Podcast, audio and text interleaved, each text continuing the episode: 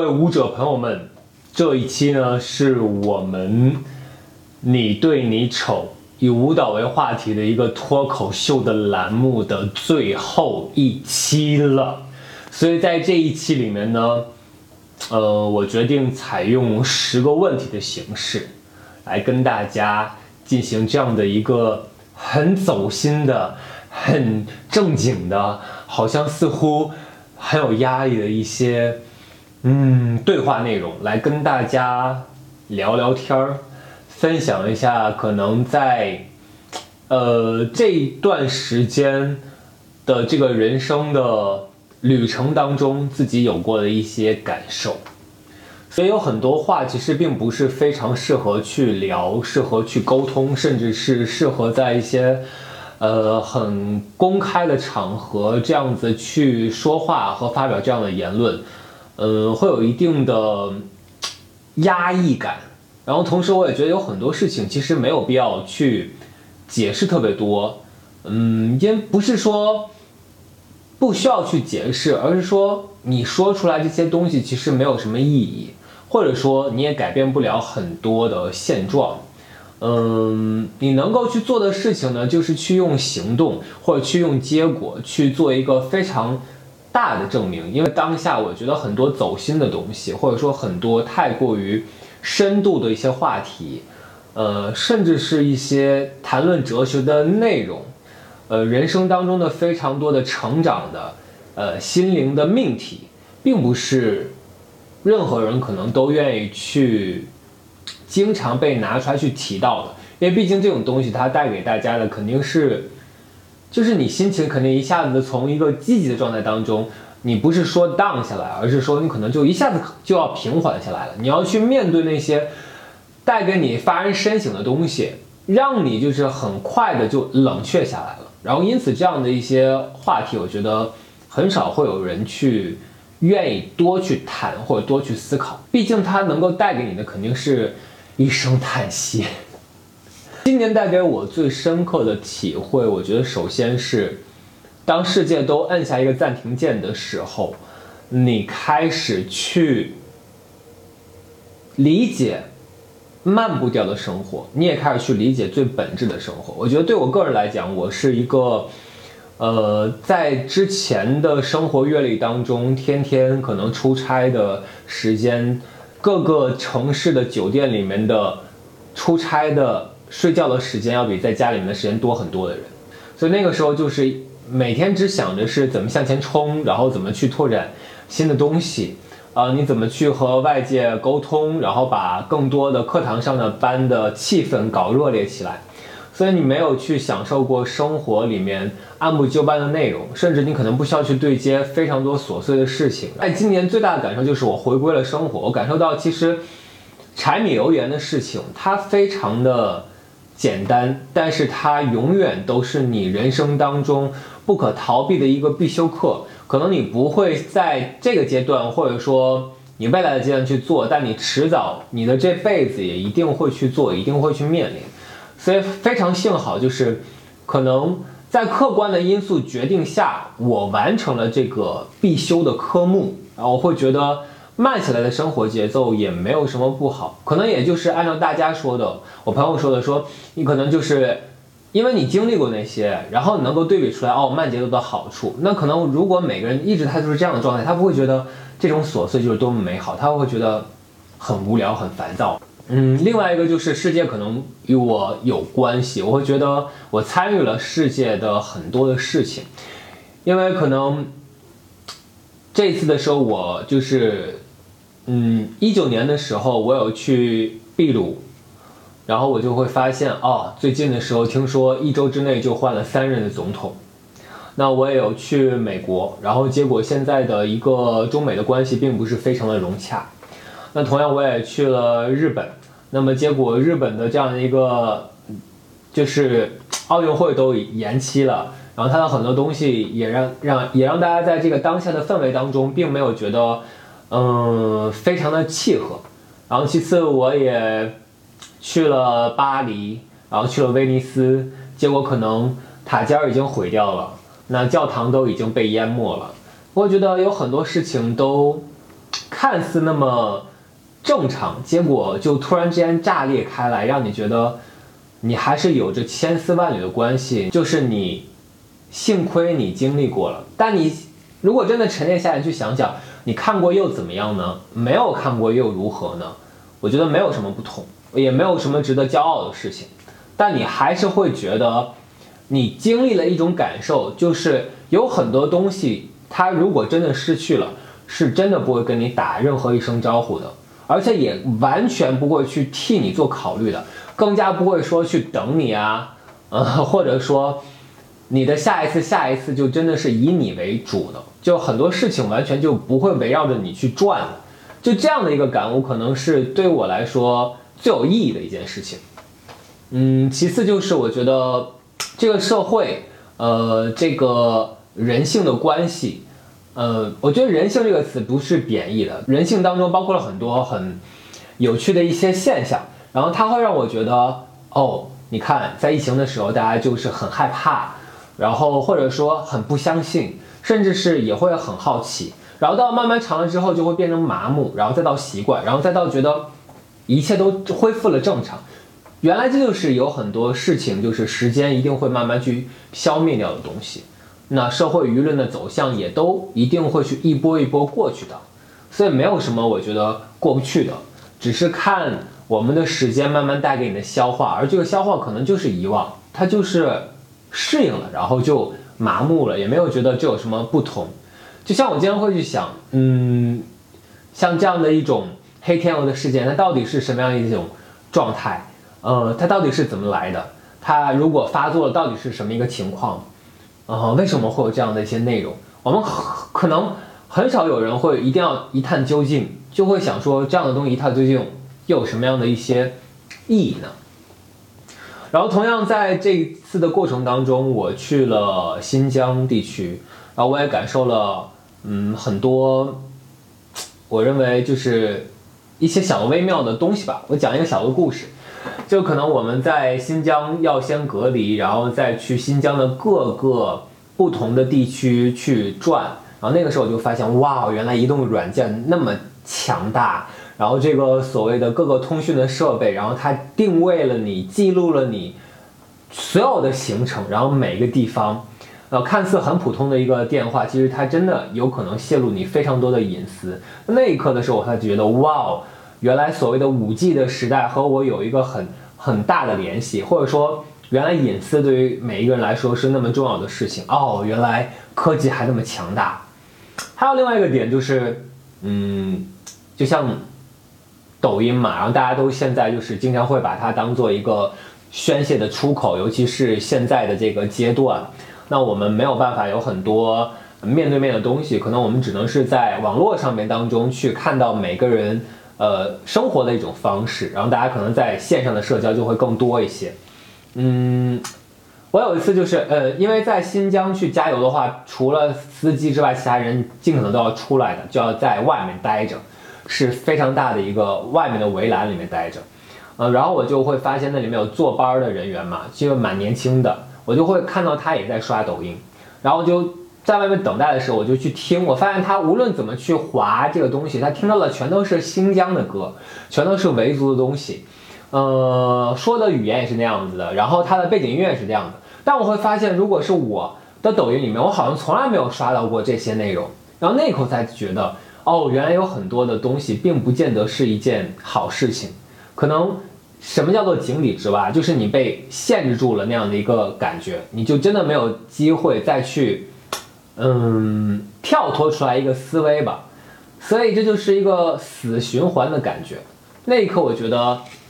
嗯，真的，大家不要总是把自己固步自封了，圈在一个小圈圈里面。你要撕扯开，可能很多客观的，或者说有意无意的，愿意去限制你的条件。你要让自己打开，所以这也是一种跳出舒适圈的一种解释吧。如何看待？玄学、星座、命理之说这个东西，我觉得这个事情是一个非常嗯有意思的事情，它也是激发起很多人好奇的事情。那可能我觉得，嗯，我也了解过，我也经常喜欢问别人星座是什么。然后现在让我提起它的意义和目的，我觉得只是能够帮助你更快速的去，呃，验证一些东西。你可能快速的去明白，如果我想要去鉴定一件事情，或者说我想要去深度的靠近一个人，那么可能我需要筛选掉很多的手段，我或者说呃去挑选出来很多测评的观点。那么在这样的一个当下的过程当中，你可能就有一些非常有意义的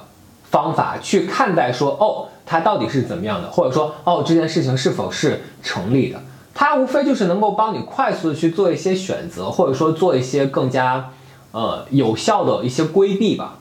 但是不要陷入特别多的其中，因为所有的因素，我觉得任何一环它只是其中的一个篇章，它不能够构成整个的。呃，闭环，所以我们只能把它当做一种手段，但可能反过来想的话也是一样，就当你充分的了解了人性，那你可能还会去选择利用人性。那当你来去利用人性的时候，可能和你了解人性的时候又完全是两个不同的思路了。所以就看大家怎么样去合理的去掌握这样的一些应用吧。关于婚姻和恋爱，关于婚姻和恋爱的话题其实是非常烂俗的。嗯，就是大家经常会去讲，其实我有去为呃这些内容去做一个自己人生当中履历的准备啊，我有去看一些韩剧，因为可能它的这种文，嗯，就是地域吧，然后或者说这个人文的思想可能会相对来说都是属于亚洲的范围之内，那我就会去看一些，比如说我最近看了一个叫做《恶之花》，然后也会去看一个产后调理院。还有就是我们离婚了这样一个特别新的综艺节目，啊，还有一个是呃，就是即使不了解也也无妨，我们是一家人，呃，就是这样的一些东西我都有去看，看完之后其实我有一个非常非常充分的准备，呃，或者说我对自己的后续的选择和即将去承担的一些内容有了更加自信的。更加平稳的一些心态吧，我会更加去明白，就是嗯，两性的关系，你不能是站在一个角度当中，或者说你就是去思考作为一个男生角度上的东西，你要去想女方她可能会有什么样的一种感觉吧。如果真的要去论，我可能会去讲一个故事，就以前的时候我收到呃蛋糕，然后我收到一些 DIY 自己制作的东西，其实我个人是没有什么特别大的感觉。不能是说没感觉，就是说我也会很开心，会感恩，但是那种感觉可能它是不一样的。那当我现在去自己，比如说我最近做了蛋糕，我做了烘焙这样的一些东西，我亲自的去经历过了，你一自己一步一步的非常琐碎的去完成了这些内容之后，你再去回想，如果你收到了这样的一个礼物的话，其实那种心态。如果你经历过的话，你得到的可能是不一样。所以我举这个例子就想说，有很多时候，就像女生，我们经常会提到说，你爱到的是自己，你爱的是为什么是自己？爱上的是当时为那个爱情去付出的那个自己的过程，就很像是你去做一个蛋糕。你的每一步都很用心，而且你的操作的每一步都非常的琐碎，需要用非常多的准备，浪费了非常多的时间。然后你在这样的一个过程当中，你肯定去积攒了一个不一样的期待，甚至是你也会奢望别人能够给给你回馈到一个不一样的一种分量感。那那个时候你就已经聚集了一些了。可是作为一个男生来讲，可能很多人都没有过这样的经历，他也不愿意去做这样的一个经历，他更加没有兴趣去接触过这个经历。所以，在这两个人物的关系当中，如果我们通过这个礼物的一个交接，你会发现你们不可能是平衡的。那当你没有很平衡的情况下，你想要去达到一个情感的共鸣，我觉得是很难的。所以，当你没有所谓情感共鸣的时候，我们就往往会，呃，没有一个好的结果，就让大家没有认真的听别人说话，或者说没有去了解别人的心思。所以，所谓婚姻，我觉得恋爱也好，真的是说经历过的多一些的人，他可能才会明白什么叫做真正的去理解别人的立场。什么叫做不要把别人变成自己的那个样子？不要去修正别人的好与不好，不要去擅自去按自己的理解去思考任何一个人，然后不要去占有，不要去操控，然后也不要去奢望修整每一个人。这个只有经历过或者有一定经验才可以吧。但往往在这个过程当中，又会出现一个极端，就是你有了一些经历，可能就会幻化成失望。那你可能在恋爱和婚姻当中就会变得非常的功利。但如果你是就是受伤了，也永远就是像没发生过一样，也不能说是没有血性，或者说。好了，伤疤忘了疼。但是可能就是每一个人都愿意很客观的把自己刷新了，重新来过的话，我觉得这样的人可能才会明白，婚姻和恋爱是划等号的，或者是是进阶的一种表现形式吧。成功的舞者终将会变成你讨厌的人，我觉得这个，嗯，非常有意思的逻辑，但可能阐述的也是一个事实。我觉得每一个舞者，可能当你在最早期的时候，你其实是非常痛恨商业化的，你是非常看不上很多形形色色的人群，你非常鄙视没有任何专业出身的人员，你很看不上一些很功利心的、很俗套的、很就是，呃，利益化的一些安排，你不喜欢那种处世之道。然后你可能并不是非常能够去接受很多的措施，甚至是政策，我觉得这是非常现实的，也是非常真实的一个发言。但是你会慢慢的开始去想到，如果你真的想要做到成功，那么你一定要去抛弃掉一个只是舞者的角色，你要去想，我不只是一个跳舞的。然后我也不只是想要单纯去教跳舞的，或者说我也不单单只是一个去演绎音乐、用肢体去表达，呃，去用这种方式赚血汗钱的人。当你已经开始不这么认为自己的时候，我相信很多类似于这样的人员就已经开始进入到去学习其他的科目的知识了。那么他们就已经有了新的思维，他们收获到了。很多新的观点，他们就会站在了一个更不一样的立场。不能说这个立场有多么高，但你的身上的角色肯定也不单单是一个了。你脑海当中去想事情的一个方向，你涵盖了很多面，也不单单是单一的。这个时候你会发现，你已经不是曾经的那个样子了。但这不代表你变坏了，这也不代表是说你真的，嗯。跨越了什么，甚至也不会代表说你是成功的，或者说你是赚钱的，只能说你开始去让自己变成了一个复合的人，你让自己变成了一个更加就是了解，然后深入这个世界，相互协作的一个人员吧。那所谓真正做到一个成功，我觉得当你成为成功的时候，你就一定会去衔接这个当下的时代。因为不同的时代，其实你自己的生存方式是不一样的，然后你需要面对的竞争是不一样的，你需要思考的点是不一样的。所以，怎么去定义成功？我觉得就是你满足了对于当下的一个了解，然后对于很多事情的一个调和，你才能够去达到成功。而那个时候，你再回首的时候，你就会发现，你真的不可能去回到一个单纯的舞者舞者的角色了。然后你仔细的去想，你会发现，哦，你现在成为的那个人，可能就是你讨厌的人，因为你的思维已经不一样了。可能，但是这个时候，你会发现，你瞧不起原来的那个人了。所以，这就是往往很多时候，我们没有办法在，嗯，一些所谓好的时间、好的契机当中，把很多事情联合在一起，往往就是错过了。一些很有意义的合作，就来源于这样的一个理由吧。所以这个就是你如果跳出了一个人群，那当其他的人群跟不上你的时候，其实你要么就是被别人抛弃，要么就是你自己只能够去找到新的人群。所以这就是一个所谓跳出舒适圈，或者说格局的那个话题。嗯，坏脾气发牢骚，我觉得是一个。好的事情，我觉得以前我经常是一个充当别人垃圾桶的角色，我很少会去发牢骚，嗯，但我可能会发脾气。其实怎么说叫活得更通透，就是我们要学会去了解自己为什么这么去做的理由，就是我们要分析自己的心情，呃，要去知道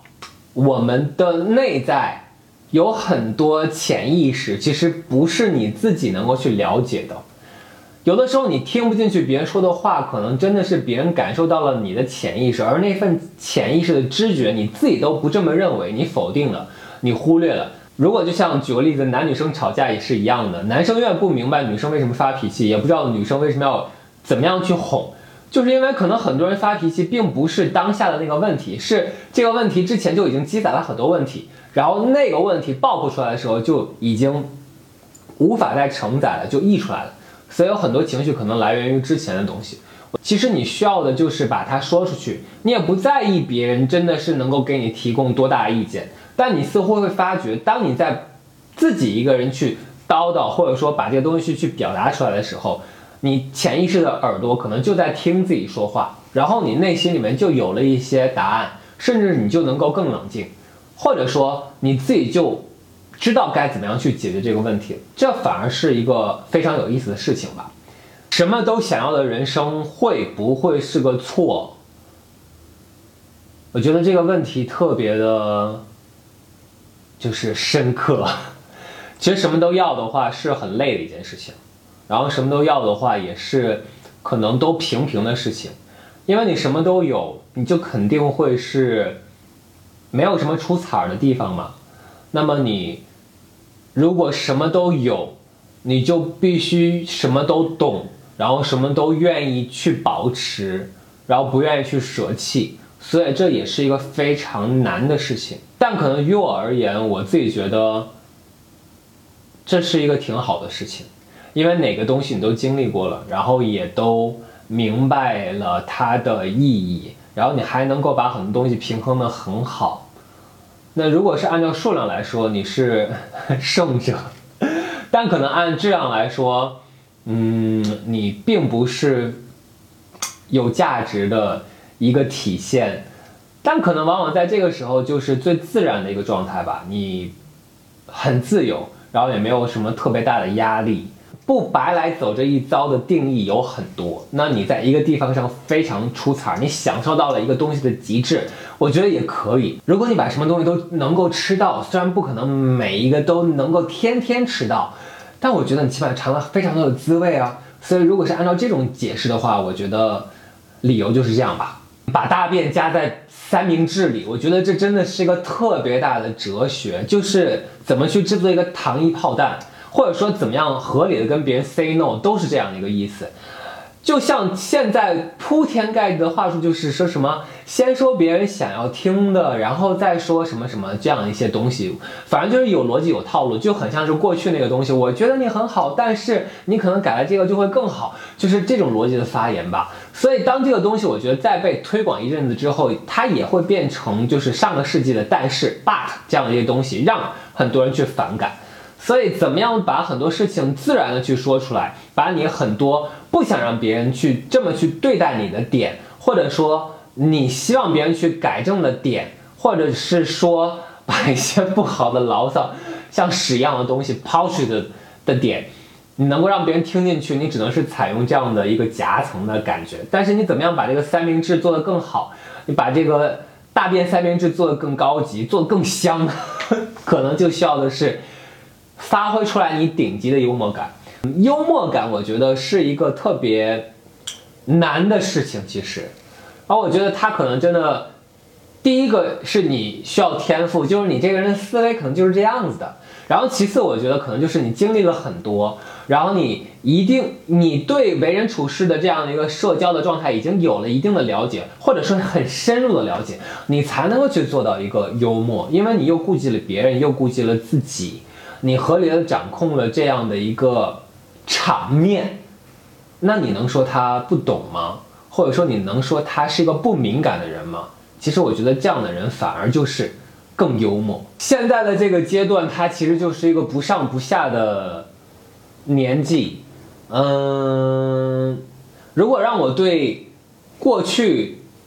就是比我小的人来说的话，我会觉得，哎，真的是希望你们能够多多去听一些老生常谈的东西，或者说学会去做一个去好奇的人，然后学会做一个想要去试错的人，但是也千万不要去做一些，嗯，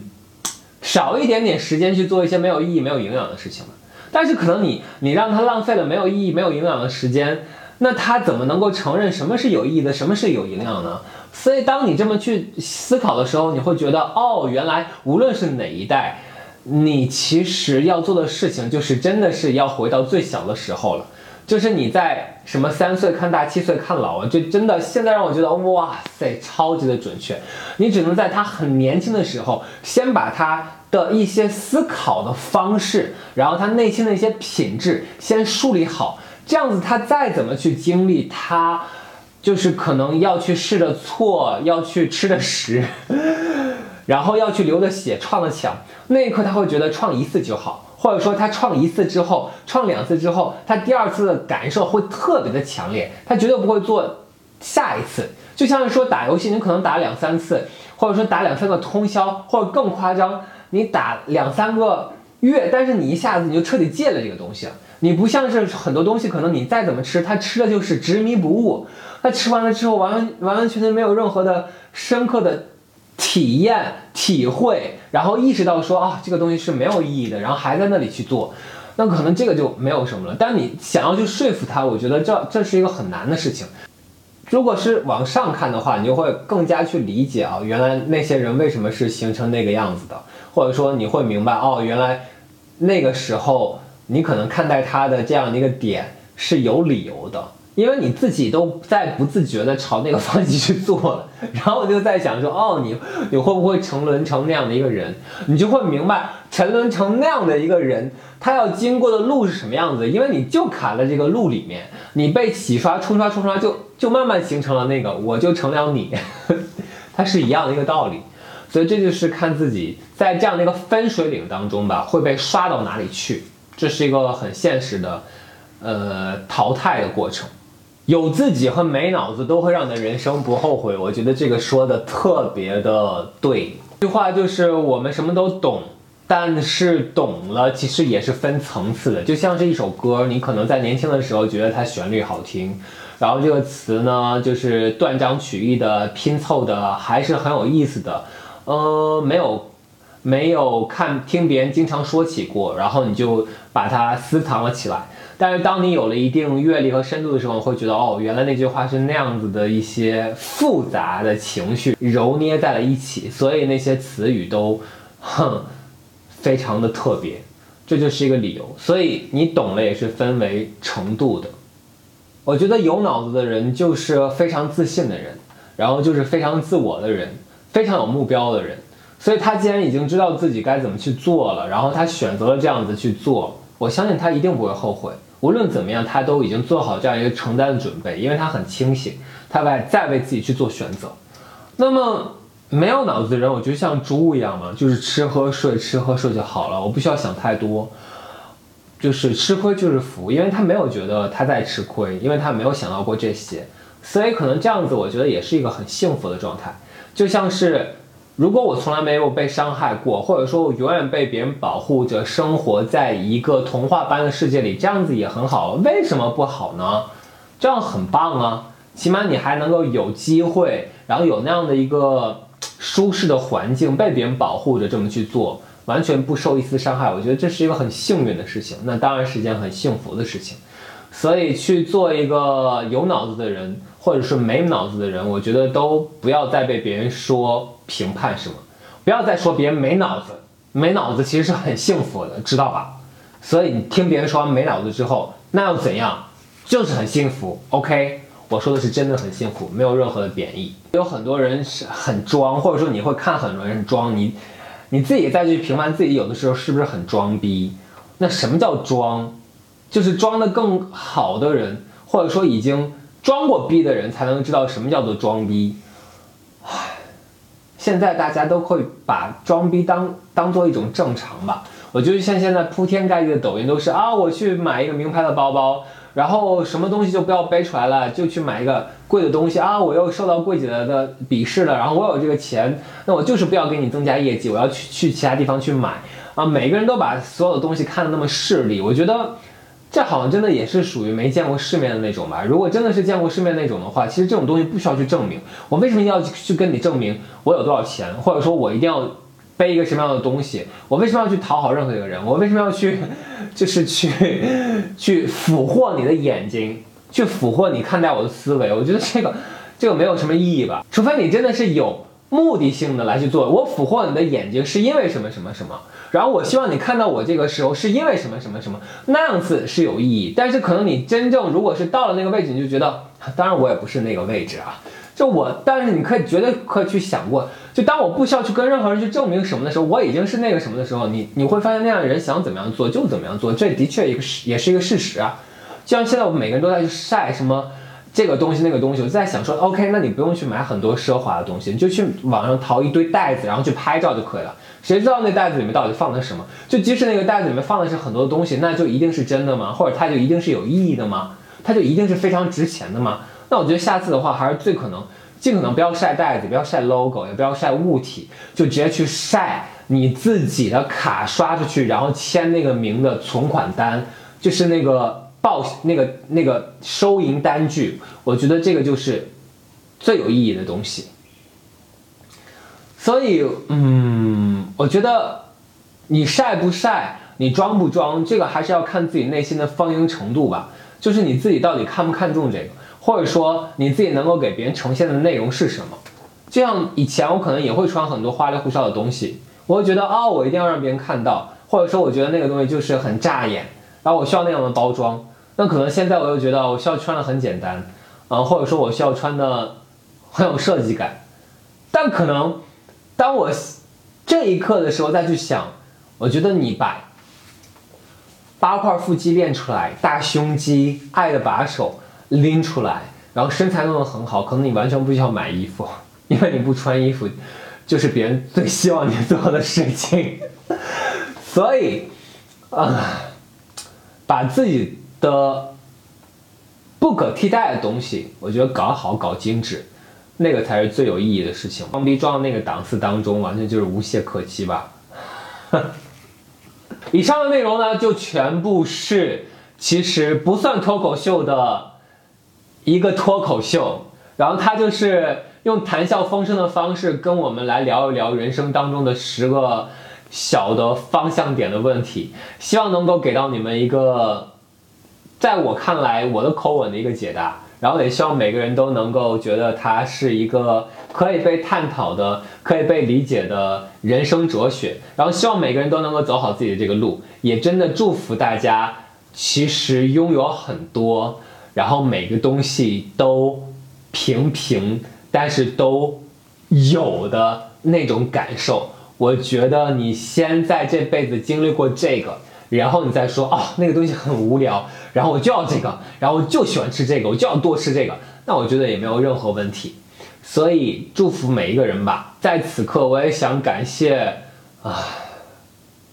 生命当中非常重要的一些人。哎呦妈呀，鼻子酸了。哈 哈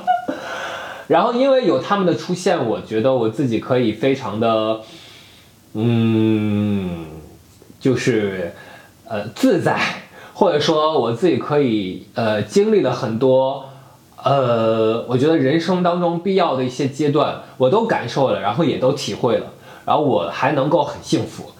这个是我觉得最关键的事情。然后，同样我也去感谢，嗯，我自己。然后我自己可能，啊，怎么去说呢？就是做了这样一个特别的人吧。你并不是一个大多数，然后你可能也到不了一个另类。嗯，那这一刻的时候，你要学会的是用真正适合自己的方式去走自己的路，不要把任何东西去奢望给更多的人吧。真的是当你自己具备了一定的。发言权，你需要有一定的物质的基础，你当然你需要赚钱，你需要有自己的能力，你永远不要去依附很多的人，因为你靠的特别多了之后，你会发现你那一刻活得会很憋屈，因为你没有发言权，你被受制于人，你需要看颜色。每个人还有很多的阶段还要去走呢，我还有很多阶段没有经历过和体验过呢，所以我们慢慢来，然后日子还长着呢。那下一次的时候关注我新的动态吧，我们还是老地方见。